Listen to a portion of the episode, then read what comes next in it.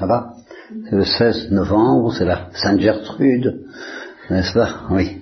Fête du noviciat. Alors, je souligne que je parle au noviciat et que j'invite euh, la communauté. Donc le, le, noviciat invite la communauté en ne mettant pas en blanc, parce que quand je parle à la communauté, c'est solennel, c'est liturgique, je suis en blanc. Le noviciat, c'est plus familial, c'est plus simple. Bien.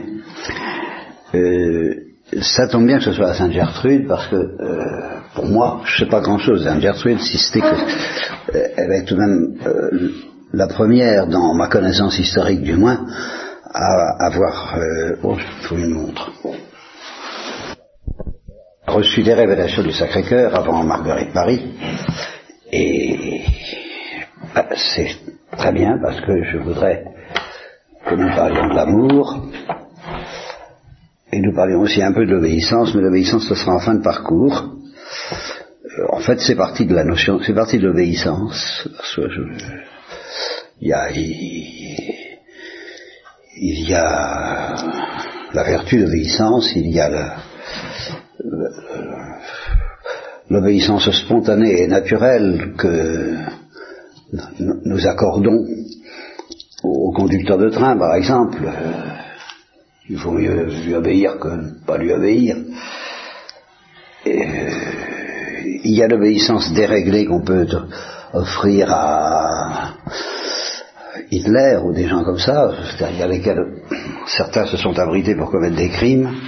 J'obéissais, j'obéissais. Bon, il y a l'obéissance à la pression collective, la pression sociale. Ah bah oui. Bon. Euh, et puis il y a le, vertu d'obéissance, la vraie, la vraie vertu d'obéissance, et puis il y a le vœu d'obéissance. Enfin, il y a toutes sortes de choses qu'on risque de confondre. Euh, et puis il y a l'obéissance comme folie de l'amour. Alors bon, c'est ça dont je voudrais parler, pour ça vous parler de l'amour. Alors qu'est-ce que c'est que l'amour? Je vais certainement pas vous le dire aujourd'hui, ni probablement jamais, parce que c'est une question sur laquelle je, je avec les jeunes pères depuis plusieurs années. Euh, L'être, la connaissance et l'amour, qu'est-ce que c'est que tout ça? J'ai bien peur de mourir avant d'avoir su le dire, et eux-mêmes mourront aussi probablement avant d'avoir pu. tout ce qu'on essaie de faire, c'est de préciser que dès qu'on aborde ces questions-là, ces mystères qui sont les seuls intéressants d'ailleurs, heureusement qu'on a Aristote pour le consoler, il dit qu'il vaut mieux bafouiller sur les grandes choses que de bien parler des petites. Alors on bafouille sur les grandes choses, mais on bafouillera toute notre vie et nous allons essayer de préciser d'ailleurs de quelle, ce, que, ce, que, ça veut dire bafouiller. Parce qu'il y a plusieurs manières de bafouiller. Il y en a qui sont extrêmement nocives, il y en a qui sont stériles, il y en a qui sont superficielles et il y en a qui sont profondes. Et tout ce qu'on peut faire, c'est apprendre à bafouiller profondément. Bon, ça, c'est notre travail. Je vous en parle pas. Alors là-dessus, on se demande qu'est-ce que c'est que l'amour, qu'est-ce que c'est que l'amour, qu'est-ce que c'est que l'amour. Bon, je vous le dirai pas. Euh, si ce n'est peut-être par petites touches de temps en temps, mais aujourd'hui, je vais tout de même euh, vous dire quelque chose qui n'est pas une définition, mais qui, mais qui pourrait passer pour une définition si je n'étais pas aussi scrupuleux en tant que philosophe et métaphysicien. Euh, l'amour, euh, c'est de laisser parler son cœur. Voilà.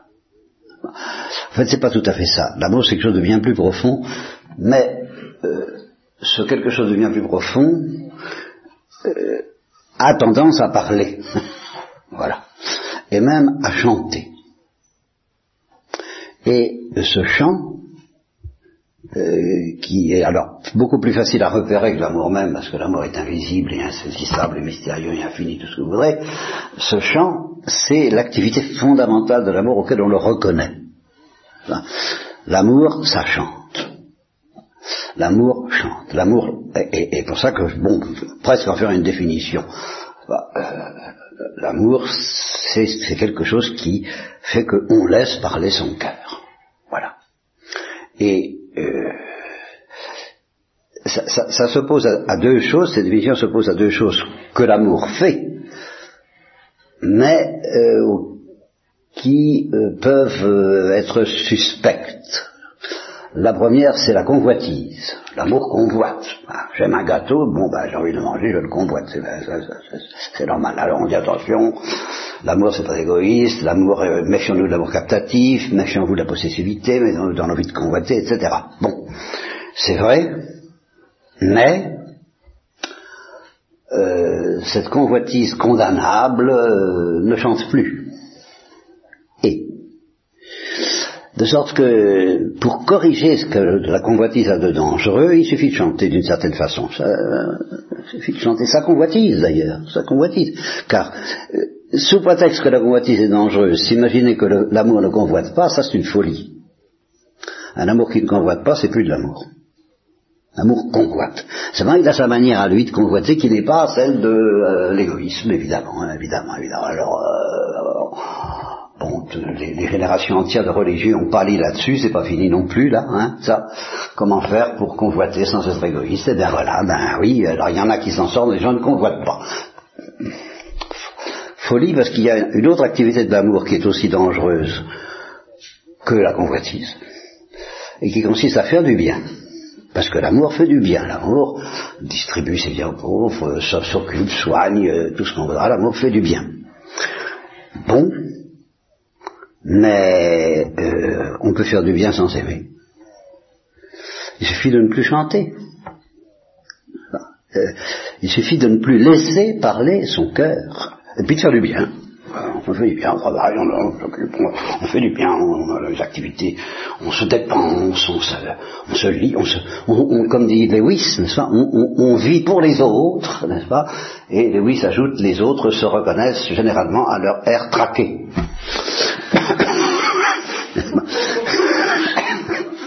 bah oui, parce qu'on vit pour eux, mais sans laisser parler son cœur, sans chanter. De sorte que la seule manière d'unir à la fois la convoitise et le désintéressement de l'amour, c'est précisément de laisser parler son cœur, de laisser chanter son cœur. L'amour chante. Alors là, euh, je, ne suis même pas sûr, parce que j'ai fait un truc en trois points. Hein, voilà, ça ne va jamais. Ça, je vous donne mes trois points. Et puis, si on n'a pas fini, si, on ça se trouve, on n'aura même pas fini le premier aujourd'hui, mais euh, on saura qu'il y a les autres. Premier point, laisser parler son cœur. Voilà, bien.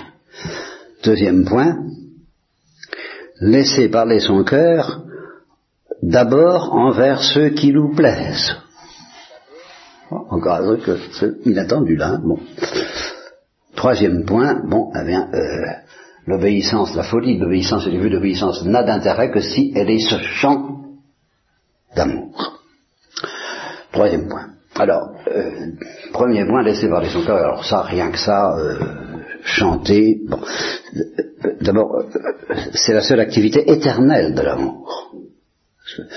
Convoiter, au ciel, nous n'aurons plus à convoiter, tout au moins à convoiter, convoiter en convoiter quelque chose, un bien qu'on ne possède pas, un bien très difficile à atteindre, alors tirer des plans sur la comète pour agir, pour conquérir, pour pour obtenir, pour, ça peut être pour conquérir par la force, ça peut être pour conquérir par la séduction. Il y a toutes sortes de moyens de conquérir, euh, toutes sortes de stratégies. Euh, euh, c'est toujours, toujours, toujours plus ou moins l'assaut du donjon, ça. Hein bon, c'est une, une, une, stratégie pour une expédition militaire, opération charme ou opération force, violence, pour acquérir un bien. est évident qu'au ciel tout ça disparaîtra parce que nous posséderons le convoiterons, nous convoiterons, oh, nous convoiterons plus que jamais, ça, mais nous posséderons. Donc cette activité stratégique qui consiste à faire des, des, des, des, trucs plus ou moins insensés pour obtenir ce qu'on veut, pour, pour, pour, l'acquérir ou pour, le, pour l'extorquer ou pour le... Bien, n'existera plus. Donc l'amour ne fera plus rien. En, en tant que convoitise, il n'aura plus rien à faire qu'à déguster, n'est-ce pas? Ciel, entreprise de dégustation. Bon. Euh, quant à faire du bien, vous allez faire du bien. Au ciel, aura tout ce qu'il faut, de faire du, faire du bien au ciel. Distribuer ses biens au pauvres a plus question. Alors qu'est-ce que l'amour fera Eh bien, il chantera. Il chantera éternellement. En fait, il aura deux activités, quand même. Il y en aura une plus profonde que le chant, justement, qui est plus proche du mystère tout à fait indéfinissable de l'amour, et qui consiste à contempler. Alors ça, c'est autre chose, euh, d'une manière muette, d'une manière, euh, qui est la vision face à face. Bon, c'est une activité de l'amour, la vision face à face, contempler, évidemment, contempler. Et puis, euh, et puis chanter. Ah, alors ça c'est moins profond, mais c'est très important, c'est éternel. La liturgie éternelle, ça, ça, ça ne s'arrêtera pas. Hein. Et ça correspond à votre vie religieuse, votre vie contemplative, qui est rythmée, laissons de côté, euh, non, non, même le travail fait partie, fait partie de ce que, le, vrai travail est un chant.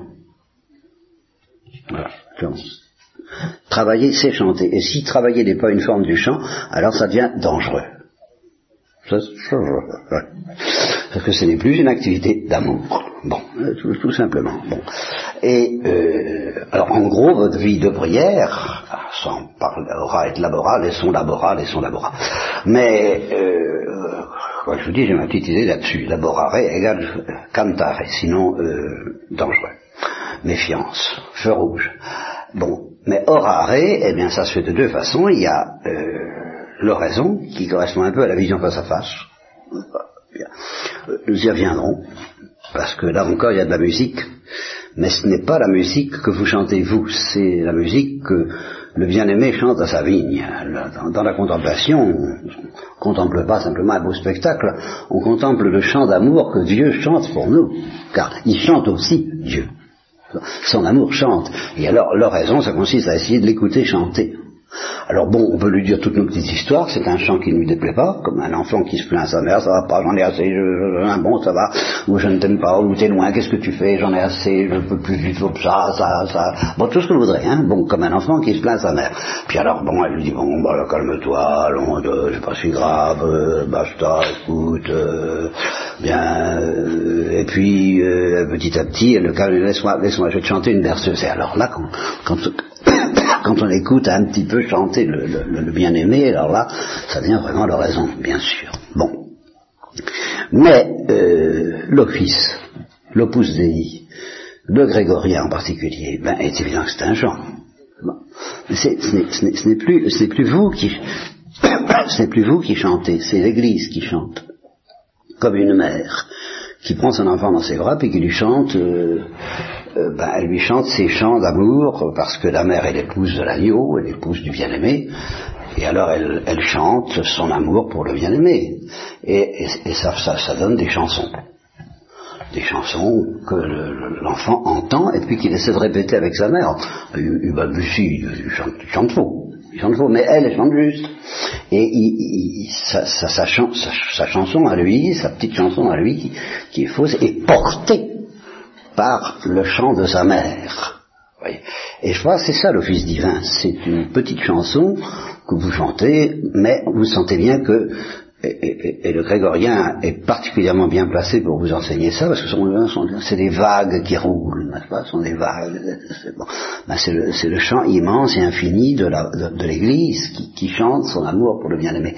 Pendant l'office, eh bien, vous, vous, balbutiez un petit peu avec l'Église et porté par l'Église. Vous êtes porté par la prière de l'Église qui est votre mère et qui chante son amour pour Dieu. Vous n'avez pas à vous occuper de chanter votre amour pour Dieu.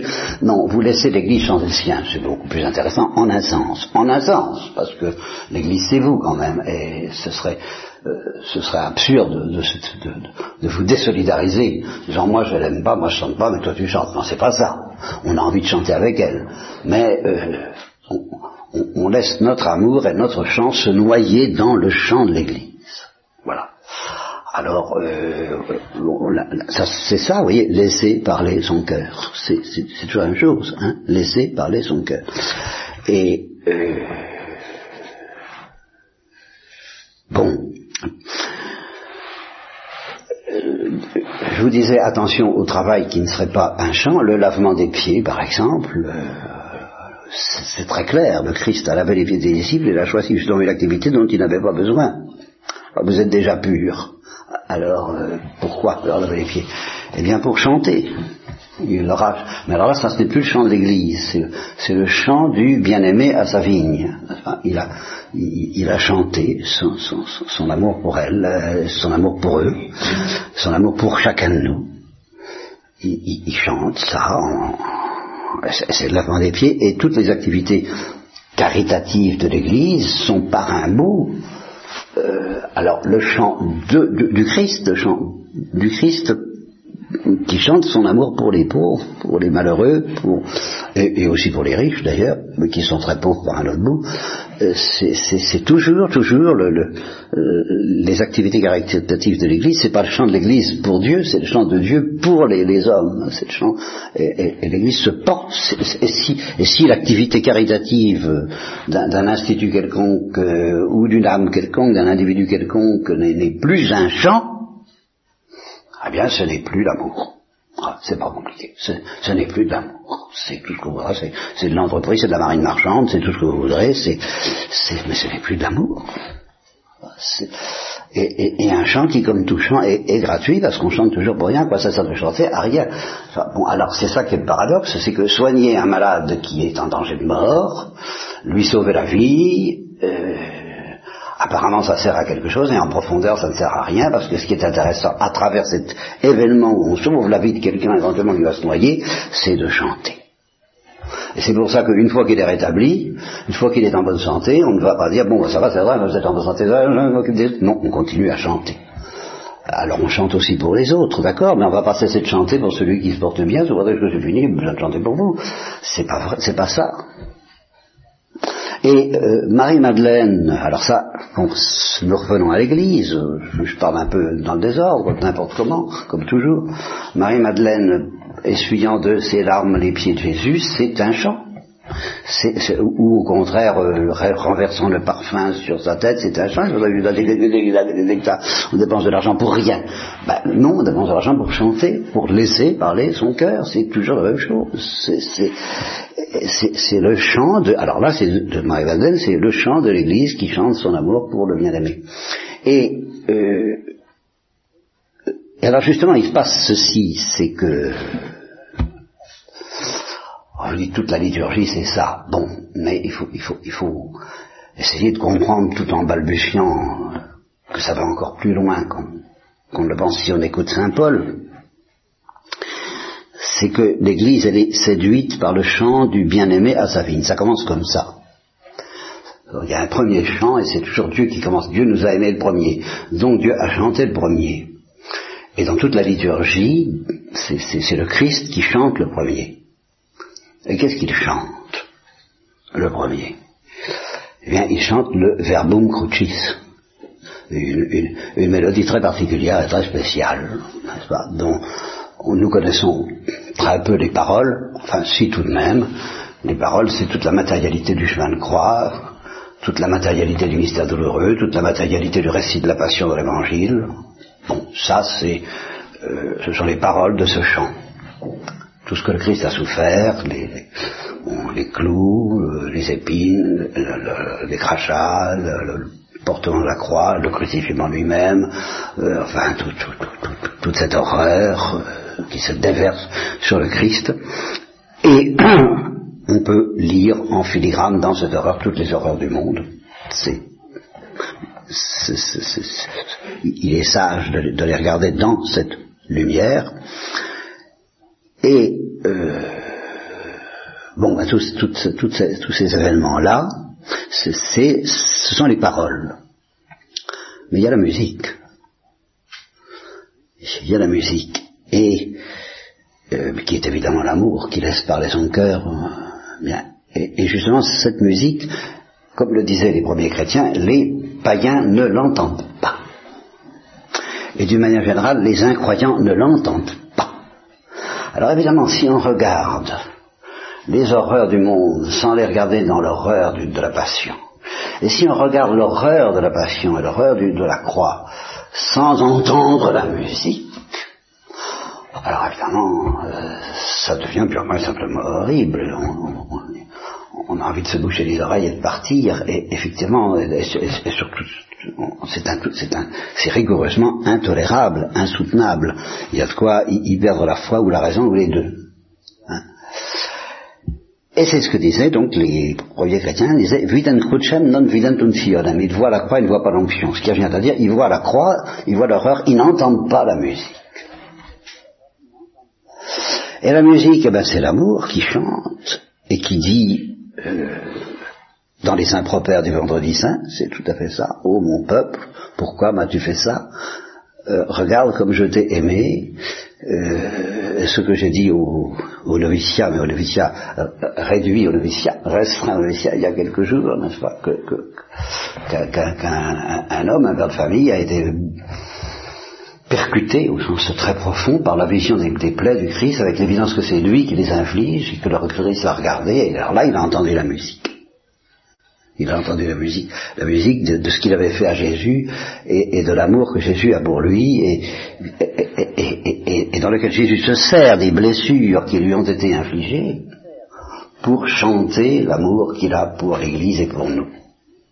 Alors si on entend cette musique-là, alors qu'est-ce qu'on fait?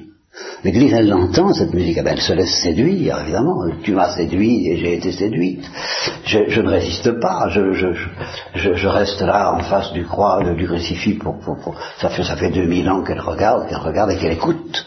Et qu'elle écoute cet amour que Saint Paul appelle le verbum crucis, la parole de la croix, la parole de la musique l'amour qui laisse parler son cœur. Dieu laisse parler son cœur, et, qu'est-ce que ça donne quand Dieu laisse parler son cœur Ben ça donne la croix. Voilà, voilà comme je t'aime. Regarde comme je t'aime. Alors, eh, l'Église écoute, écoute, et euh, ben, elle se laisse séduire. Et à force de se laisser séduire, de, contempler, justement, de contempler cet amour qui chante et qui chantera éternellement, ce ne sera pas un autre amour qui nous chantera éternellement la béatitude, ce sera celui-là. Bon, eh bien, à force de se laisser séduire par cette musique, de l'amour de Jésus dont me parlait justement ce père de famille et qui lui transperçait le cœur, parce qu'il voyait que, Jésus l'aimait d'autant plus qu'il l'avait crucifié, eh bien, elle se met à, chanter à son tour l'église, et qu'est-ce qu'elle chante? Eh bien, elle chante Heureuse faute. Voilà. Là, c'est le chant de l'église au bien-aimé. Le chant du bien-aimé à sa vigne, c'est la croix la parole de la croix, et le chant de la vigne qui répond bien aimé, oh heureuse, comme je suis heureuse de t'avoir crucifié. Voilà, voilà les deux fous ensemble, euh, bah, euh, les, deux amoureux, le bien-aimé, la bien-aimée, Roméo et Juliette, enfin voilà, le Christ et Roméo et l'Église c'est Juliette. Bon, faut essayer d'entendre ça un peu, vous êtes là pour ça, à travers grégorien et à travers l'oraison. Voilà, en fait j'aurais largement le temps de continuer. J'aurais largement le temps de continuer, mais euh, j'en aurais pas la force. mais je vais tout même vous dire un petit mot de la suite, on reviendra, justement pour, euh, pour entrer là-dedans. Eh ben, c'est dit dans un genre, comment pourrions-nous prétendre aimer Dieu que nous ne voyons pas si nous n'aimons pas le prochain que nous voyons? Et c'est en aimant le prochain que nous voyons, c'est-à-dire en laissant parler notre cœur en face du prochain, que nous apprendrons à aimer Jésus-Christ et Dieu que nous ne voyons pas. Et alors, alors attention, il faut surtout pas commencer, si on veut laisser parler son cœur, par ceux qui ne nous plaisent pas. Ça, c'est encore du perfectionnisme et de l'orgueil. Pas commencer par là. Il faut essayer euh, d'aimer d'abord ceux qui nous plaisent. c'est aussi bête que ça. Mais ça peut être très impur, très captif, mais tout ce que vous voudrez tout ce que vous voudrez, que ce soit pur, que ce soit captatif, que ce soit gourmand, que ce soit sensible, tout ce que vous voudrez, enfin, pas forcément trop pécamineux, n'exagérons pas, bon, bien euh, un minimum, mais surtout, surtout justement pour lutter contre les péchés graves, et même les péchés beaucoup moins graves qui pullulent, ceux-là dans tout amour, eh ben, il faut chanter. Il faut chanter. Il ne faut pas se contenter de, de... Justement, si on est captatif en état crispé, ça, on ne chante plus. Alors ça, ça va pas. Si on est captatif en se décrispant, eh bien, petit à petit, on sera de moins en moins captatif. Toujours en étant captatif, ben oui, ben d'accord, ben vous laissez parler son cœur, faut laisser chanter son cœur envers ceux qui nous plaisent, et à travers ceux qui nous plaisent, essayer d'apprendre à pressentir Jésus. Évidemment. Et à être séduit par Jésus à travers ceux qui nous plaisent. Et c'est à force d'être séduit par Jésus à travers ceux qui nous plaisent que nous arriverons alors à cette acrobatie sensationnelle de Thérèse de l'Enfant Jésus qui se laisse séduire par Jésus à travers ceux qui ne lui plaisent pas. Là, c'est plus calé. Mais euh, il faut commencer par le commencement. Hein. Dans la méthode rose, il y a les premiers exercices. Bon, alors euh, nous reviendrons là-dessus plus en détail, si vous le permettez, parce que c'est pas si simple que ça, ni si facile que ça d'aimer ceux qui nous plaisent. Pas si facile que ça. C'est bien plus exigeant, justement de ne pas se contenter de les convoiter plus ou moins, mais de laisser parler son cœur et de le laisser chanter à cette occasion. Et nous reviendrons là-dessus la prochaine fois que j'en aurai des forces, suffisamment de force pour parler aux noviciats et inviter la communauté, parce que je nous laisse, je sais laisser parler mon cœur aussi la prochaine fois.